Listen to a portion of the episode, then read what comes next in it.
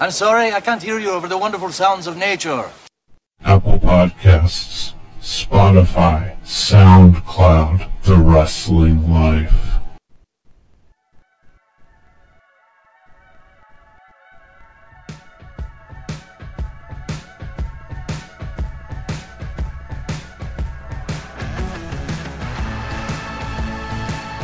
Hey everybody, it's the Wrestling Life. It is episode 226. It is uh, either February 13th or February 14th of 2020. I'm Ethan. And uh, hi, I'm, I'm Liam. Uh, Liam, we have so much to talk about this week. And as always, so many things that we cannot and should not talk about. Absolutely not. This past weekend, there was uh, a, a New Japan show where nothing really of note happened. It was fun, though. Uh, I didn't like that main event, but I mean, yeah, I mean, it got good in like the last four minutes. yeah, the problem is they went 24 minutes. Fair, fair critique. Uh, and so there's not. We were vamping before we went on air here about how there there really isn't a whole lot to discuss this week. Not that that's ever stopped us from filling 40 minutes before with talk talk about like the 1992 Royal Rumble or whatever. But sure, sure. uh, they're really. so This was like a status quo week for most of wrestling on on television, maybe with the exception of NXT. And the big NXT Takeover uh, Portland show is coming up this Sunday. Interesting experiment running a takeover on a Sunday. Uh, so, but let's get through the rest of kind of the week before we talk about NXT. So Monday Night Raw, uh, there was a vampire, and um, I was kind of I was kind of into it. What do you think? Uh, I was less into it. Um, I uh, longtime listener may may know may know this. This is, uh, spoiler alert. I I like Shayna Baszler. I think she's really talented. Um, Mhm. and and I, I don't know that we needed to uh, sports entertainment her up. Mhm. Um, and I know I and I don't know that this is a fact, but I heard Dave Meltzer say it that uh, that this was a Paul Heyman paying tribute to uh, Freddie Blassie. Um, a, uh, he was a vampire uh, at some point in his career, I guess, before he was classy. What? Um, this is this is according to Dave, David Meltzer, uh, your boss, technically. he doesn't he doesn't know who I am. That's fair, but Um, he's still technically your boss. Anyway, um, that's what he said. I prefer to think that Vince McMahon uh, has just recently started watching the like 2006 show True Blood, and he's just super into vampires right now. Which honestly, that seems far more likely to me. Uh, yeah. So I don't know. It's something. I tell you what. I had the same feeling watching um, that angle play out over the course of the show with Shayna biting Becky, Becky uh, beating up the ambulance driver and driving herself to the local medical facility. And then later in the show, Becky driving the ambulance back from the local medical facility and cutting just this fantastic promo in the ring on Shayna Baszler. I had the I had not had a feeling like that about a WWE angle since like the go home Raw before last year's WrestleMania when they did that wild Ronda Charlotte Becky angle with like police and they're all arrested and wearing hand- handcuffs and beating up Yeah. cops and like and, and my feeling was very much the same then. It's like this was so wacky but I think it was really good. So that was my take on on the thing Okay, I mean, I don't agree. a very rare disagreement uh, that we have on the show, uh, but I'm also maybe not as invested in the Be- Becky Lynch character as as you or, or other people that watch are. I think few not- people are and not that I dislike her or that I, you know, I, I, I think she's generally a very entertaining character, but I don't, I don't, I don't, I can't, I don't, she's not one that I like, I live and die with, um, for whatever reason. And I, I thought that the match with Asuka was really good. And I thought, like I said, I thought the angle was very, it was kind of like where we're trying to reinvent the wheel when we don't have to. Mhm. uh, with with Shayna biting, and maybe that'll just be a one week thing. Although, again, I also the other part of my brain that just wants everything to be the funniest it possibly can be wants her to like rise out of a coffin next week on the show and have big giant novelty plastic vampire teeth in her mouth. one of um, those one of those black capes with the red velvet lining. Yeah, yeah. Now we're talking. Um, but yeah, I mean, like it was it was wacky. I didn't.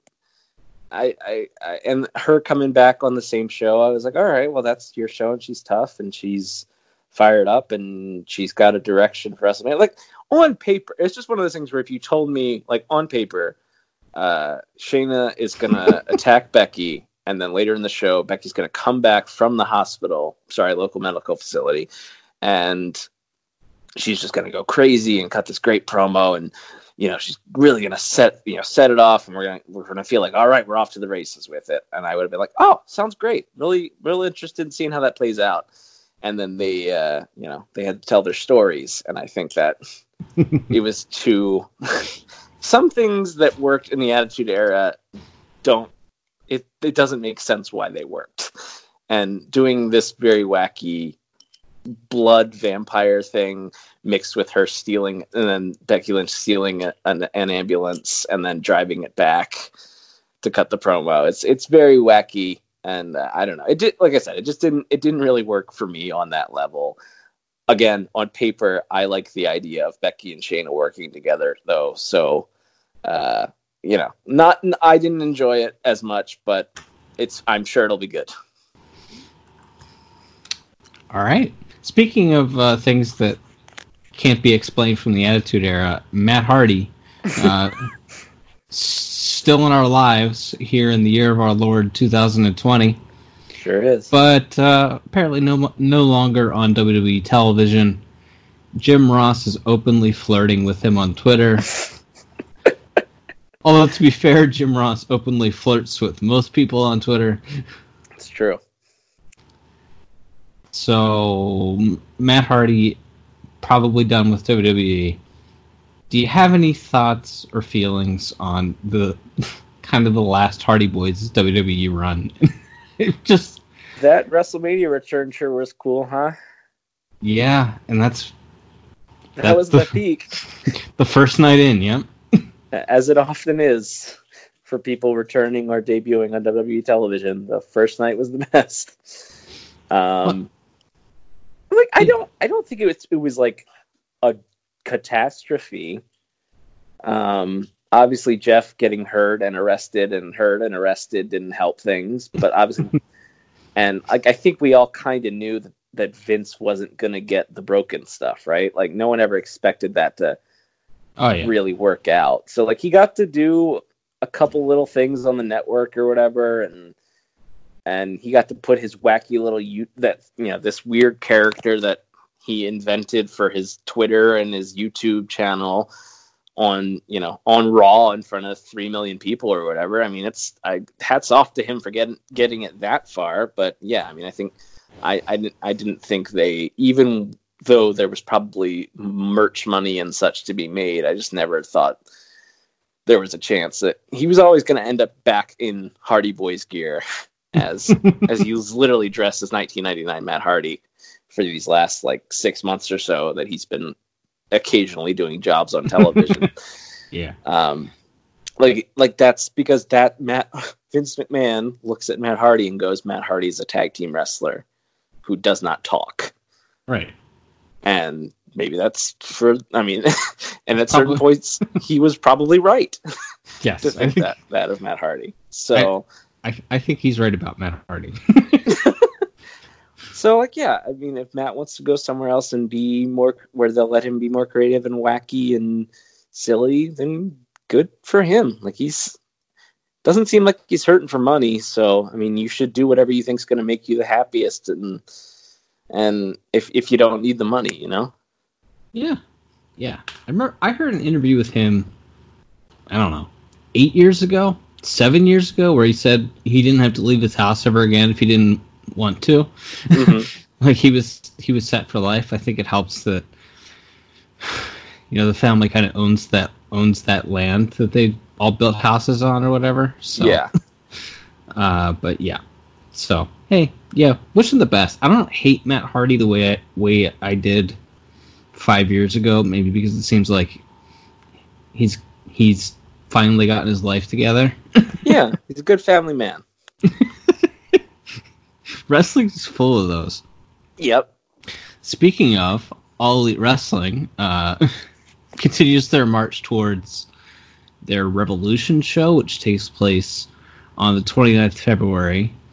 To me, their their television is an interesting interesting experiment because it's like, what would happen if we put Monday Nitro in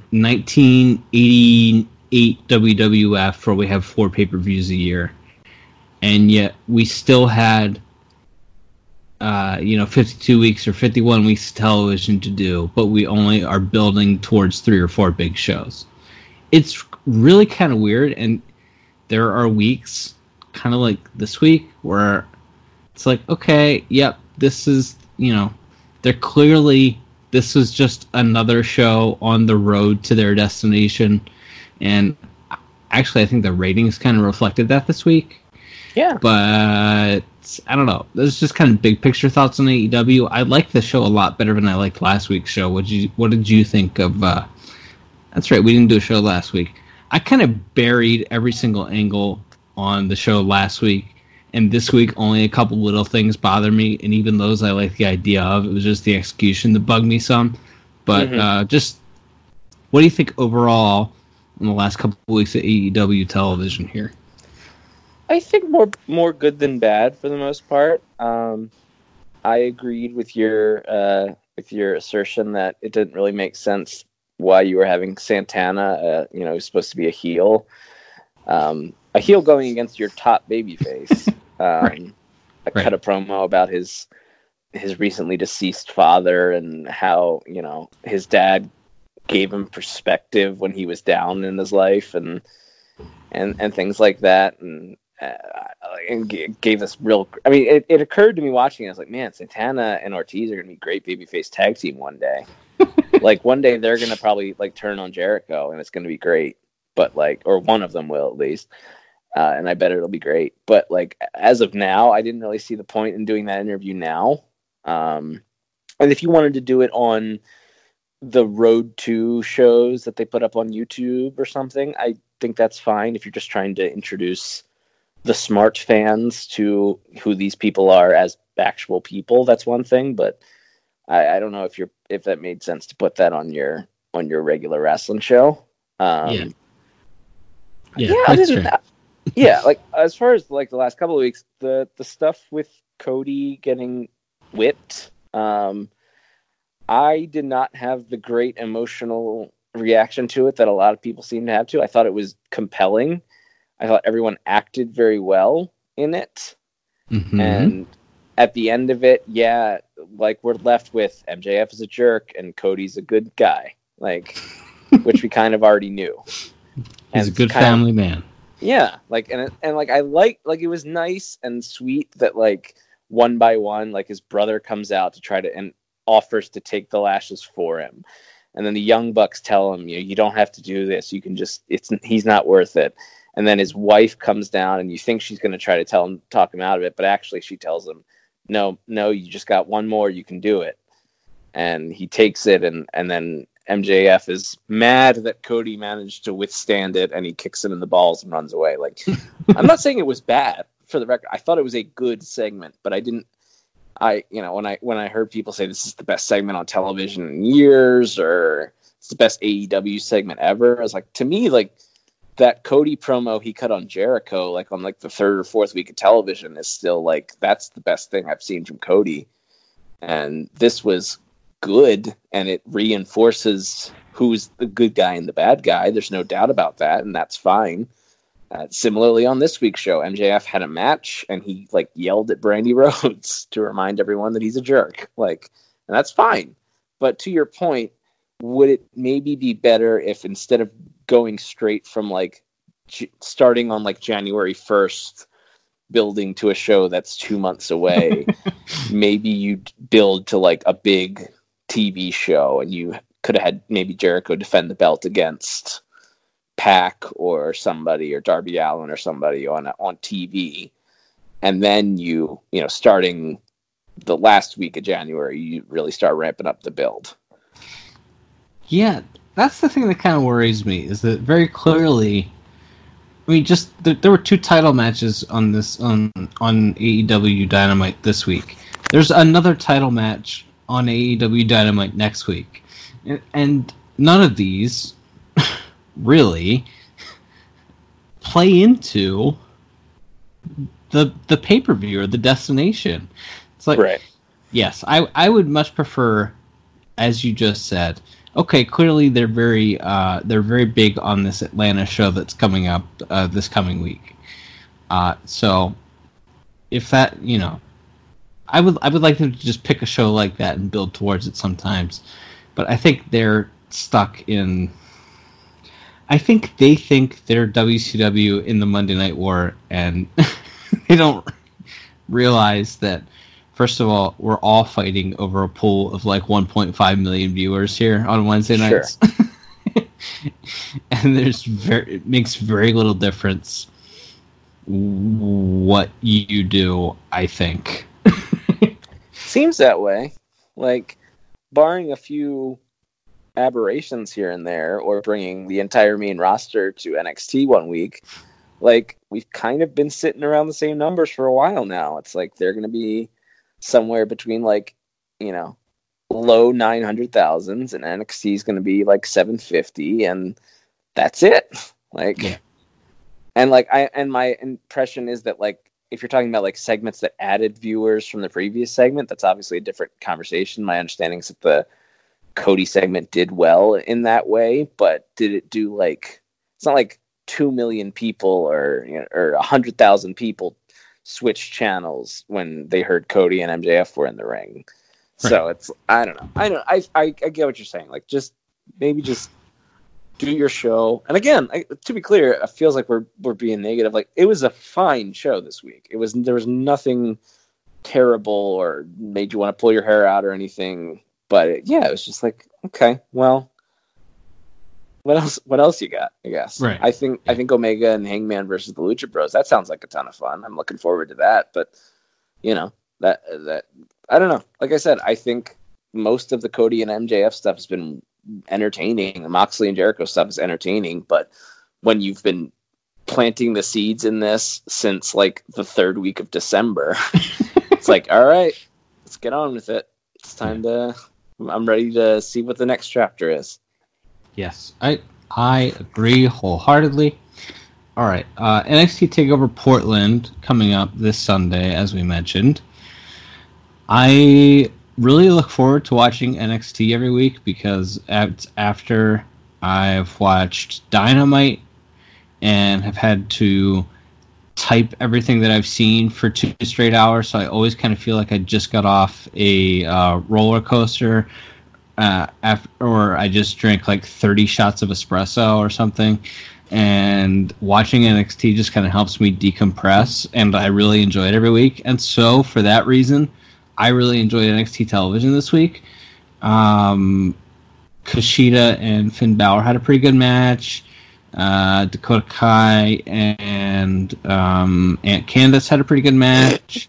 And I don't know why I'm I don't know why I do that. She's a nice lady. but She's awesome. uh, Bianca Belair had a squash and a good promo. I mean, there was. It's just. It's very good, very solid wrestling. Uh, any thoughts on uh, NXT in general this week? Thought it was a fine show from what I saw. I didn't see the whole show, but I did watch uh, Candice and and Dakota Kai. What? And we can get into this as we talk to the build of the show. So I don't want to do my soapbox here, but um, I don't. I I don't. Actually, I'm going to do a different soapbox here. Uh, I think Candice LeRae is really good, and it bothers me that it doesn't appear that the people in charge of NXT see her like that because I would very if when there are talents that come along that I actually am really could see myself getting very invested in because that's kind of what you want out of wrestling. Like you want to have some favorites that you like live and die with, and you're really excited to see them on TV, and you root for them, and you buy their shirts, and you're happy when they win, and you're sad when they lose. And you pay eight hundred dollars to get your photo taken with them. Okay, well, maybe not every, maybe not in every case, but yeah, sure, that's right. You want to invest. These are characters you want to invest the same way you invest in any other television series or movie or comic book or whatever. Right. It's frustrating when you watch someone that you see and you believe, whether or not, and again, it's all subjective. Someone can tell me I'm wrong. Candice LeRae sucks. Fine. In my opinion, she is very good and could be and should be treated as like something special, even if it's an underdog character who loses a lot. At least you kind of know there's a point. Like generally, if someone has is like an underdog in NXT, it usually feels like there's a point and it's gonna eventually come back around and they're gonna get the big win. I don't really feel that when I watch Candice LeRae just like lose on TV. It feels like they're just like, well, she's she's a good hand and just send out whatever person, whatever woman just turned heel to have a match with her and beat her. And that bums me out because it's, it's kind of the same way I feel when I watch. I mean, they're kind of doing something wacky and fun with him right now, but it's like I've been watching Matt Riddle just kind of tread water, or how I felt watching Keith Lee for most of the last year before he had that great Survivor Series. Like, it's like, man, these people are so talented, and like, do they just not see it? And it's like, well, I want to invest in these people, but I like, what's the point of getting in? I'm, I can't live and die with someone who's just kind of floating, you know? Does that Yeah. make sense? This is like, and I, like, this isn't because like I don't hate Dakota Kai, or I'm not. Isn't like this week set this off for me, but I just had that thought watching that match, being like, why the hell is Candice LeRae just like losing in a random TV match? Like, she the, should. She's the TV program for everybody on the way to their takeover match. Yeah, like and it's like she's not. God bless him, but like she shouldn't be in the Kassius Ohno role. She shouldn't be in that role. I don't think, and that's kind of it's. I, but at least like he got to turn heel, and now he has like a wacky character on NXT UK. I don't watch it, but I see Twitter clips, and um, where he like refers to himself as the greatest British wrestler of all time and stuff. um, like, cause that's funny, and he's like, like his gimmick is that he's like a pedantic, annoying internet wrestling fan. Um, he, he, he, I mean, he Well, is. yeah. lives the gimmick, bro. but uh, but that that to me is like, man, it's it's like that. I, and again, it's like, and I don't want it to just turn into oh sour grapes because they're not pushing the person you like, the character you like. It's like Right. just on a personal note because it's you know this sh- can be a very personal form of entertainment the people most of the people that i really like in wwe i can't invest in because i know that they're just kind of going to float around and tread water It's a it's a big problem. Yeah, for sure.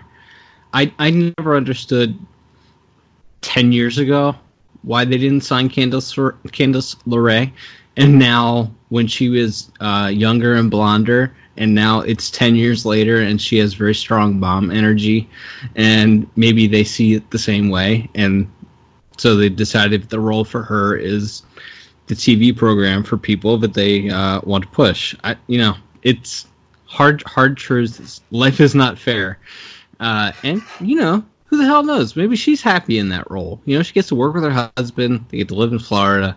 I'm sure they're um, not on the same basic uh, starting out developmental contract that everybody else is. I'm sure they're well taken care of. Uh, their road expenses paid when they go on the road. Like there are worse lives if that's what they want out of life. okay but ethan this is about me and what i like and what i want and it's very rude of you to interrupt me complaining about what i don't like to tell me that they're probably enjoying their lives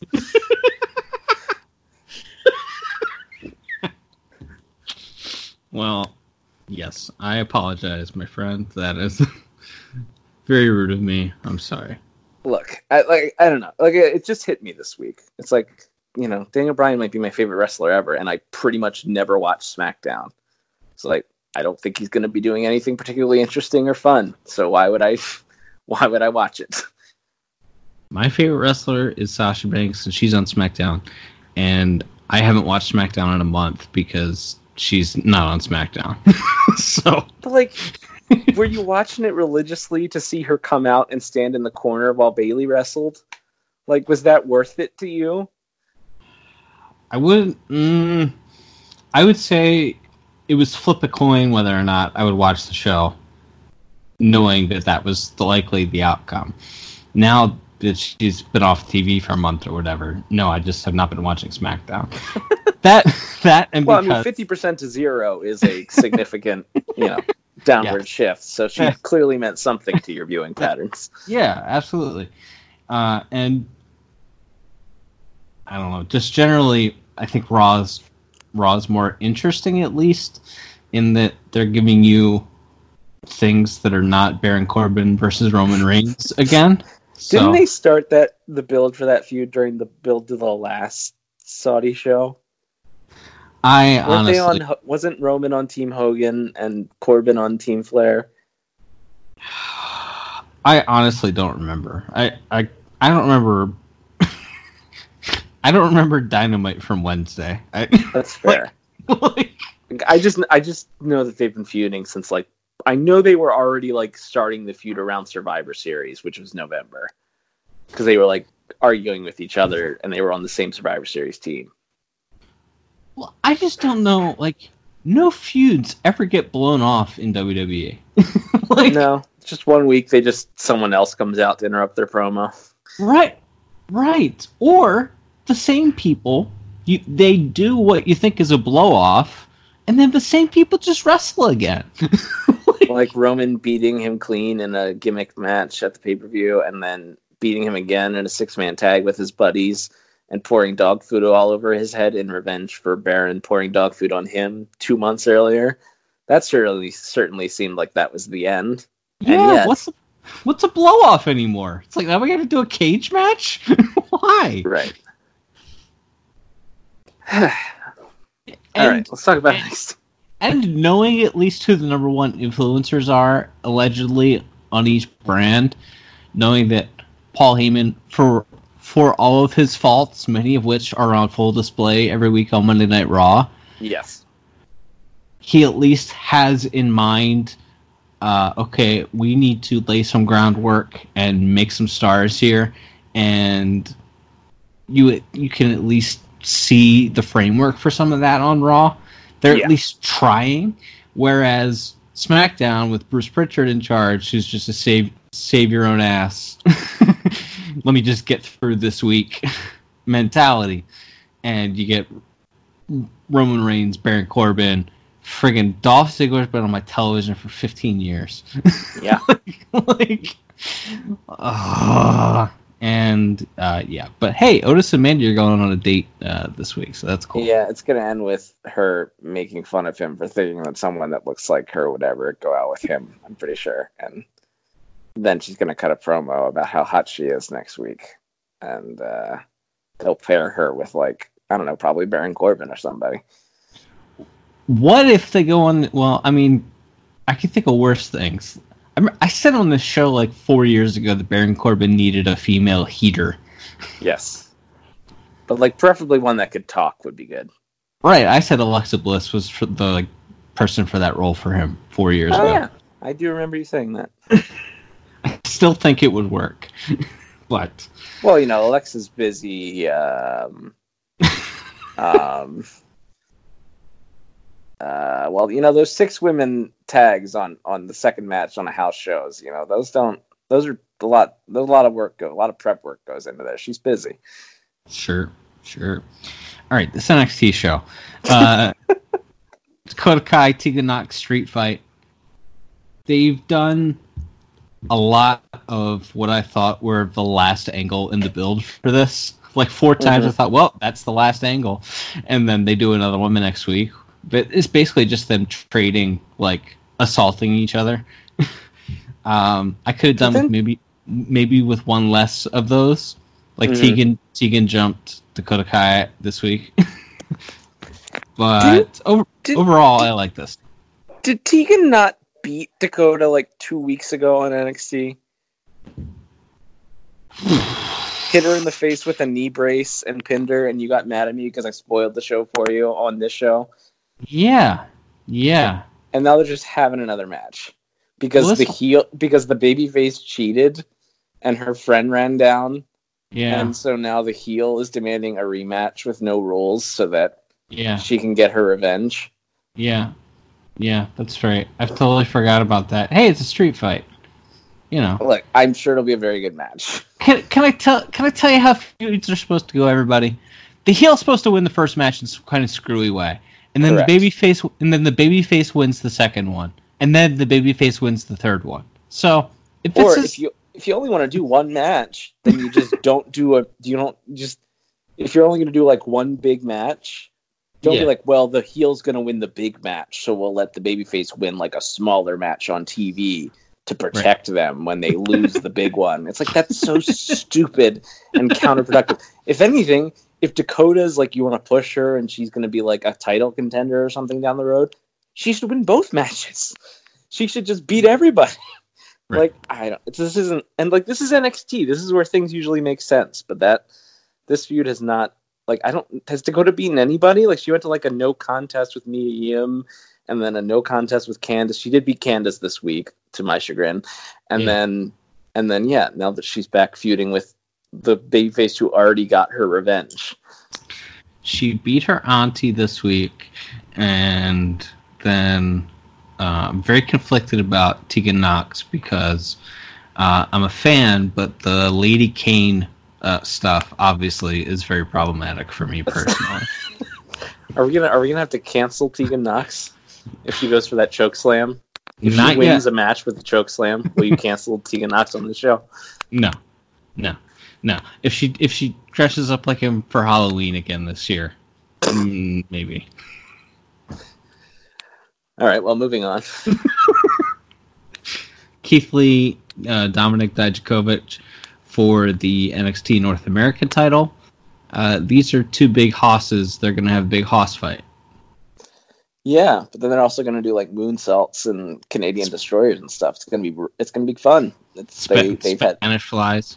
oh yeah, like I don't know, like I've seen this match a bunch, but it's always pre- always uh, pretty good. So I'm I think this will be fun. Yeah, no complaints. Uh, the Undisputed Era versus the Broserweights. They did some Broserweights vignettes straight out in 1987 on NXT TV this week. I felt like don't. Borash's fingers were all over that stuff. Hey, they were corny, but I They didn't hate them. Yeah, I didn't hate them. Yeah, I thought they were fun. They were really funny, and like, I like that this team. It isn't the usual like WWE tag team partners are strange bedfellows and they hate each other and they argue all the time. like they don't. It's like they shouldn't. It's like on paper they shouldn't be friends, but like they. But like Pete Dunne's like, so we're gonna drive a car, huh? And then he just gets in the car and drives with them, like because they're still buddies, even though like he plays it cool, like. this big goofy stoner and this angry serious british man are uh, they're like they're still they're like they're still buddies even though they're complete opposites in personality. I like it. It's fun.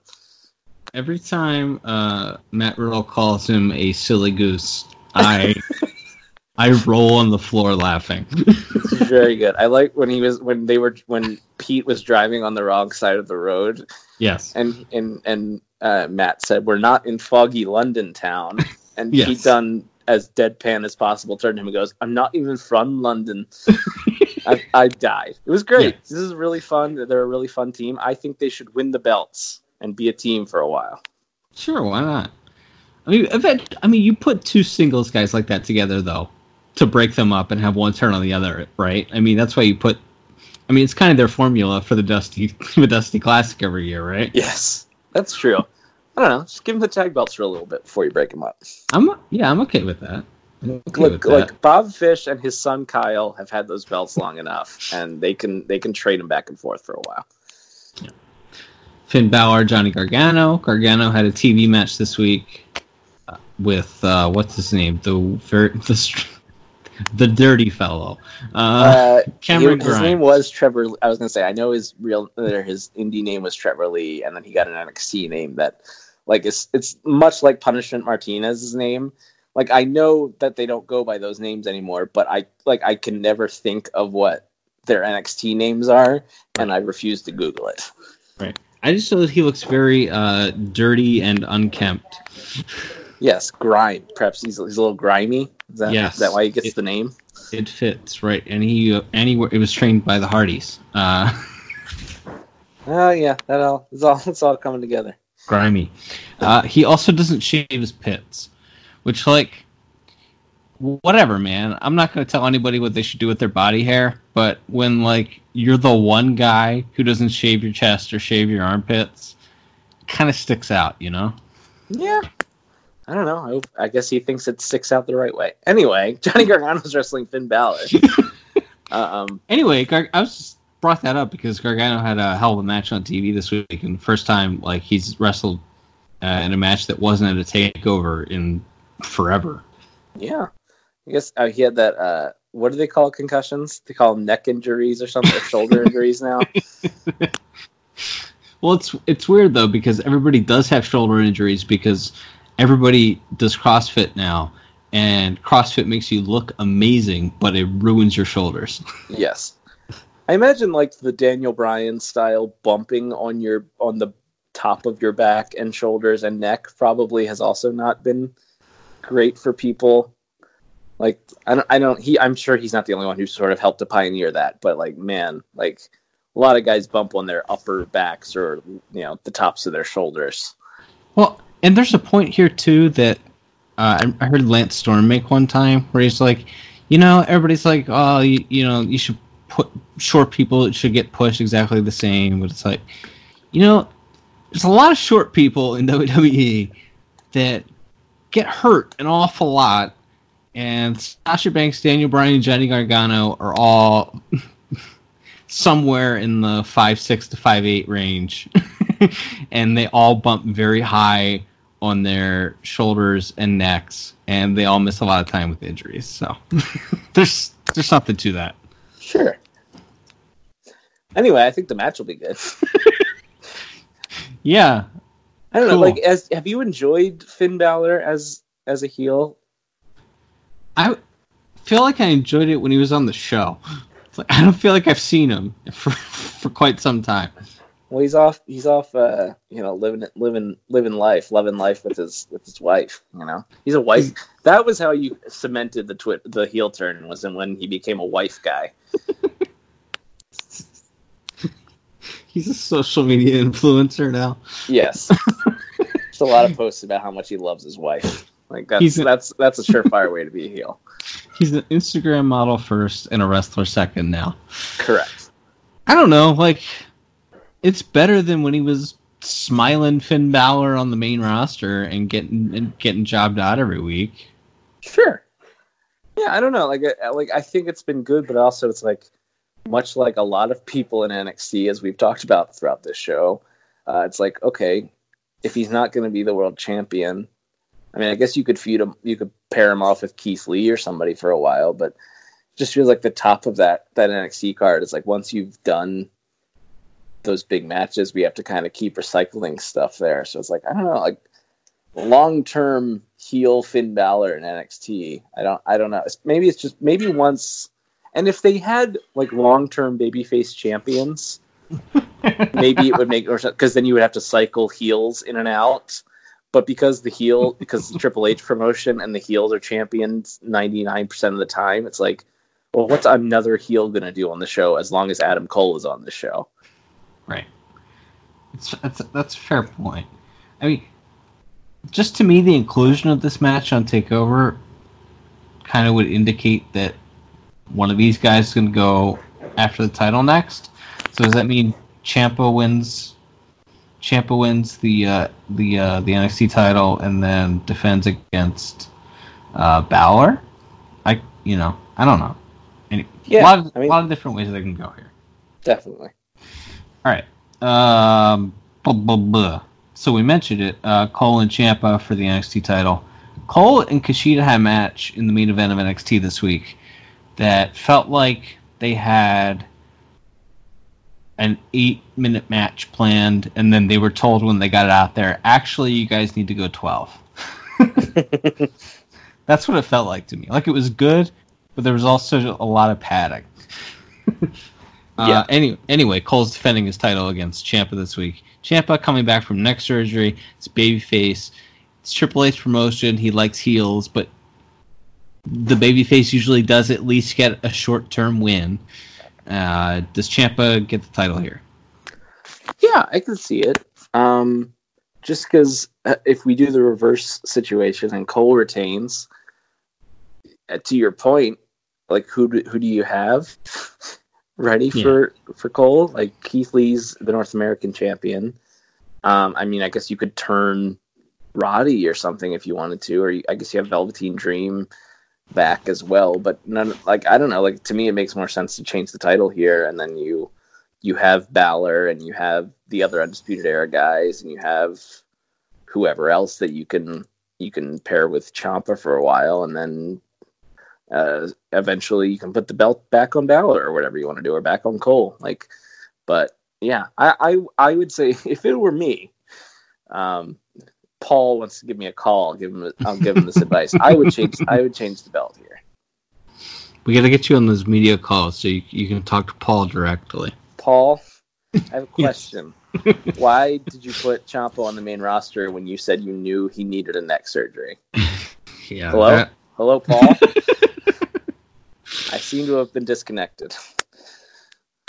all right. And finally, the women's title match. I mean, the fact that Charlotte Flair is going to NXT and Rhea Ripley is going to Raw every week. And, uh, I mean, th- that's the WrestleMania match. I mean, I think we know the finish here, which to me, I mean, the first time I saw Rhea Ripley ever, I was like, that she's going to be a giant star.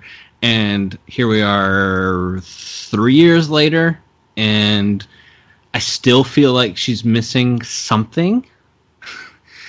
Whereas I feel Bianca Belair is a more complete performer right now. But obviously they made, obviously they've made their decision. Mhm. Uh, but obviously uh, they tipped their hand by starting the other program while this one is still going on, right? Yeah, I, I think that's I don't I don't know whether the reason it would be very weird to have Bianca win the belt after you uh, started another feud um, three weeks prior. But yeah, I, I generally agree with you. I think Bianca is a as complete. Maybe she doesn't she doesn't have a great she doesn't hit her home run every time she's in the ring, but hey, neither does Rhea Ripley. And I think Bianca's a much better talker, and I think she has a better idea of who she is and who that character is. And Rhea obviously has a very striking look, and she has a you know a good uh, and she is a, a good worker and all that, and she connects with the crowd to a certain extent. But I do I do I do kind of agree with you that uh, that uh, Bianca is maybe the more complete one. But no, I don't I don't think Bianca's winning here. I'm pretty sure. I imagine Rhea, Rhea will win, and then Charlotte will either be in the crowd, or she'll run down, or she'll appear on the stage or something, and you'll do a stare down. And then they'll probably just do it again on Raw next night. Like Rhea Ripley was just on Raw this week. Yeah, she just had a match. yeah. Was that an invading invading match? Was that an NXT referee that sanctioned that match? They they explained that it was un- unsanctioned, but why? So why is the ref in the ring? That's the problem with all unsanctioned matches, by the way. Like Triple H and Shawn Michaels 2002 SummerSlam, unsanctioned match, Earl Hebner with the referee with the big WWE logo on the shirt. Right.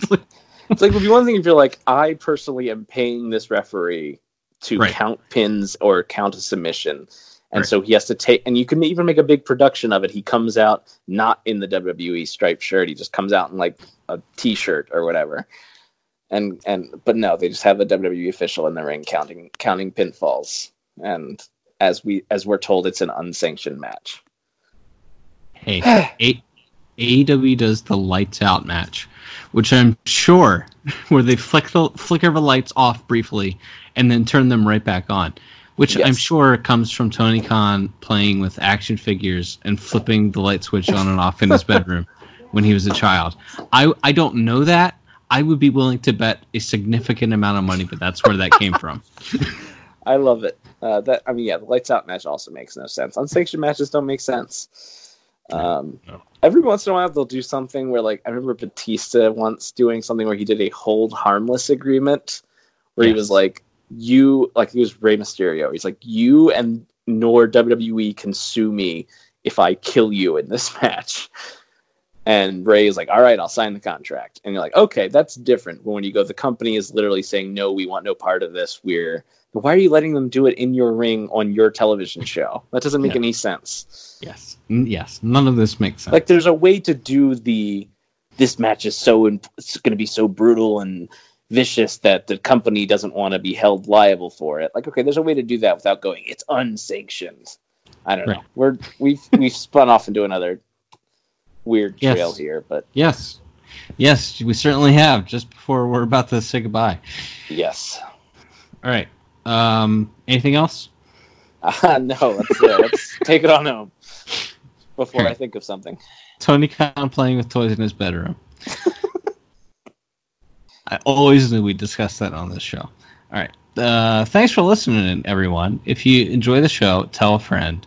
Uh, follow Liam on If Twitter. you don't like at- it, tell an enemy. Follow Liam on Twitter at TWL underscore podcast. Uh, read my stuff at WrestlingObserver.com. And until next time, I'm Ethan. And I'm Liam. We'll be back soon with more stories from the wrestling life. Adios.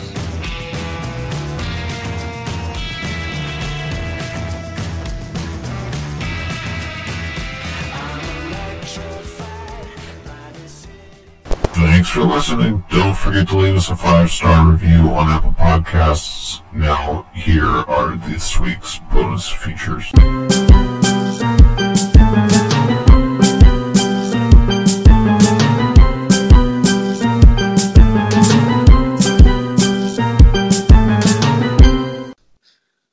Can you explain to me the process for nominating someone for uh, president and how come there's just no one just wins a state primary anymore and why you only get individual delegates?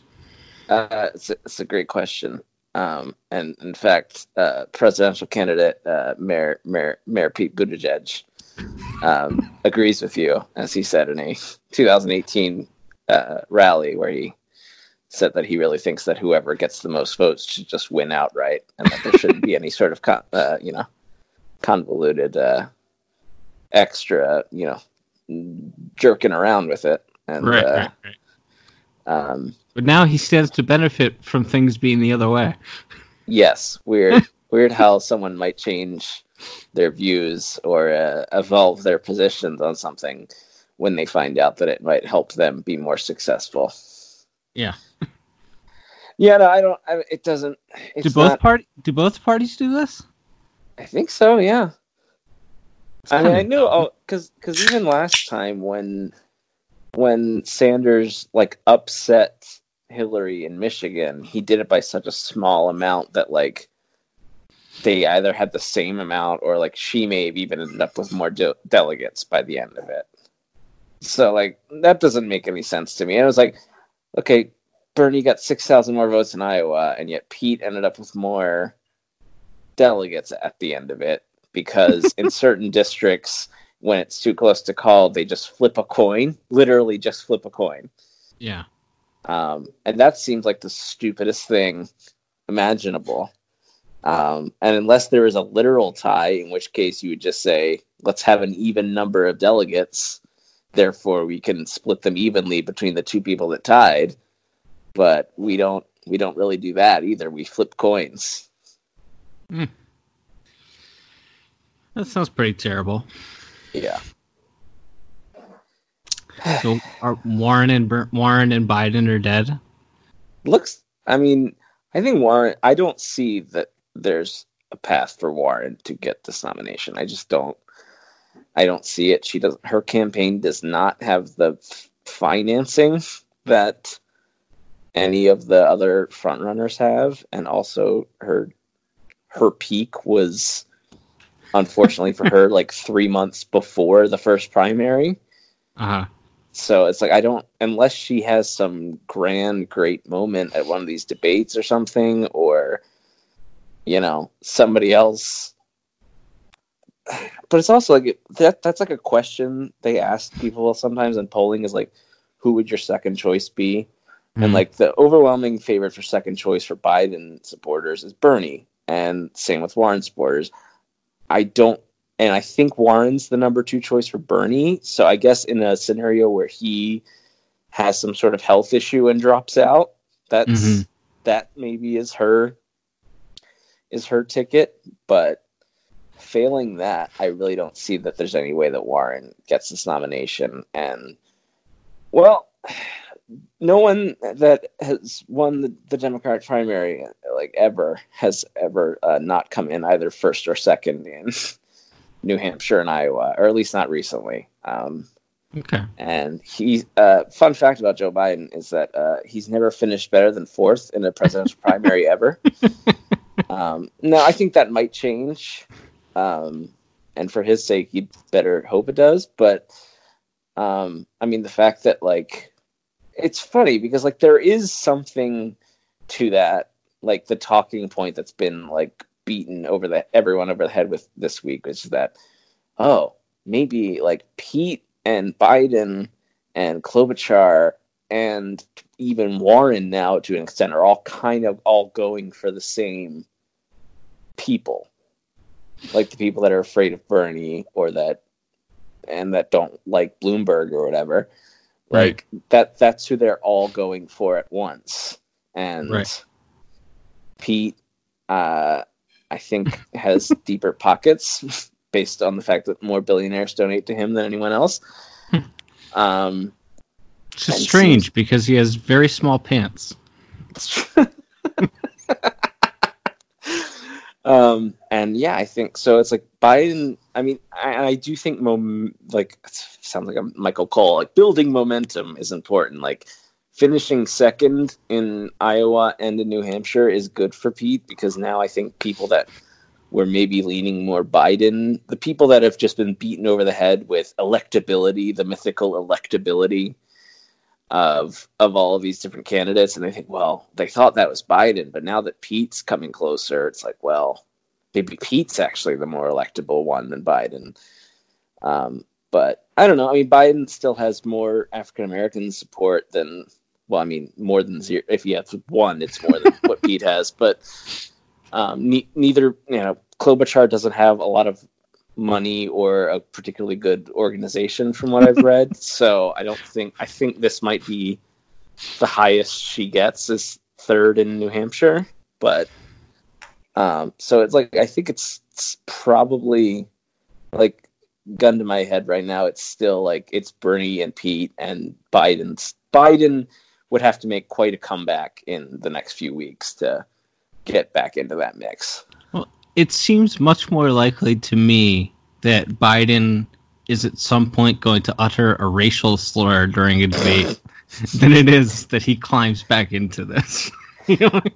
I was listening to a, a podcast this week where they were talking about like the one thing that kind of makes me want to see because if you like watch video of Joe Biden when someone like asks him a question he doesn't like, he Uh-huh. starts like aggressively fixing their jackets and like zipping them up and poking them in the chest.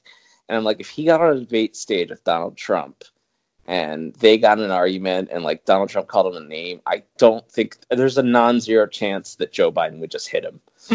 Like, and for that reason, I'm thinking about supporting Joe Biden for president. I don't know. I don't think he would win that election, but I do think there's a small chance he would actually just hit Donald Trump. no, I don't. I just, I just like people have eyes, man, and if you like, even two years ago, by or last election, Biden, like he's not. He doesn't have it. Like he can't finish a sentence. no. Like, and so if you're if you're going for I want a safe middle of the road candidate because I think that's what I want out of my politics or because all I really care about is beating Trump and I think the moderates how we do that. Like I think you're gonna look at at Pete for that and maybe to a lesser extent Warren or Klobuchar and it's like not the guy who can't finish a freaking sentence. Like, Yeah. I I thought he was very um when he was expl- he was on Colbert like 5 years ago explaining why he wasn't going to run in 16. mhm. I thought he was very eloquent. Like Mhm. and I didn't, you know, I don't really I don't live and breathe and die with this stuff, so I was kind of a fan 5 years ago. sure. and I thought he was very eloquent in explaining why he wasn't going to run in 16. And it's like he can't get any. There's been a steep decline. yes that's important and like there's been plenty of articles written and uh, the book that was written about clinton's campaign in 16 was like how terrified they were of him jumping into the race and how they you know put a lot of resources into trying to convince him not to run um Mhm. and but and it's like i think he would have probably won if he ran 16 maybe Yeah. won the whole damn thing like because i think Yeah. most most other people that weren't Hillary Clinton would have won in 16 over Trump. so it's like, but I, and I think he feels because I mean, I, there's a part of me that's like, whatever you think of Joe Biden, I think he comes by a lot of what he thinks and says honestly. and That's the problem.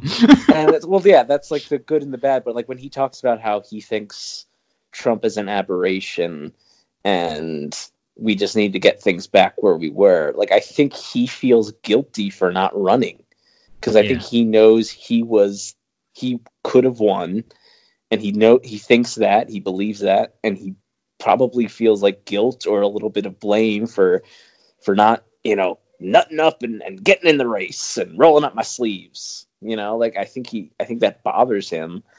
Um and that and, and i'm sure part of it is also that you know he doesn't want the party to go he thinks the party is going too left wing or something which is laughable but um so i'm sure there's part of it too but i really think that's the, the fact that that was like his campaign when he announced his president his you know that he was going to run for president. That was most of his first campaign was just about how like we just need to hit the reset button folks. Like we just need to get back where we were. And like i think he honestly believes that. And i think he like he probably feels a little bit of blame on himself for where the world is at the moment. And he thinks this is just like this time there's no excuses. I gotta run and i gotta be the one to set it right. Right. Well, problem is party's over, Grandpa. Yeah Like, Unfortunately, now- time time passes and people. Time makes a fool of all of us. yes unfortunately, and, and, it's and like one- like you said said it was like I think we all and I don't usually I know we don't usually like directly address the listener in this part of the show, but like I think we all have probably if we had a grandparent or somebody that like was really sharp and smart and eloquent and then they just started to slow down when they got a little older and it was sad and a little and you could see them getting frustrated with themselves because Mhm, their mouths couldn't move as fast as their brains thought anymore. mhm. Like that's what it looks like to Joe. Like when I look at Joe Biden, it's like, like I'm sure in his head it all still makes sense, but like it just fumbles out of his mouth and he can't. And then he f- gets a new thought and just starts talking about that, and then he just goes. And then when people cheer for him, he goes, "No, come on, I'm serious." And like I just like I don't know, man. Like it, it, like it's it's a little sad, and like not that I have like a great deal of respect or admiration of establishment Democratic politicians who were pro segregation and and you know made it very hard for people to get rid of credit card debt, but um, it is like there's something to that. Just looking at it as like as a human being, like he was sharp and smart and knew how and like knew how the game was played, knew how to go on TV and give an engaging speech, and now he uh yeah he, like he can't Yeah. now he can't string two thoughts together like it is sad in that way Yeah, yeah, yeah. There are no periods in the sentences anymore. They they just they just go. Speaking of which, we've been talking now for 14 minutes. I try to keep on keeping on.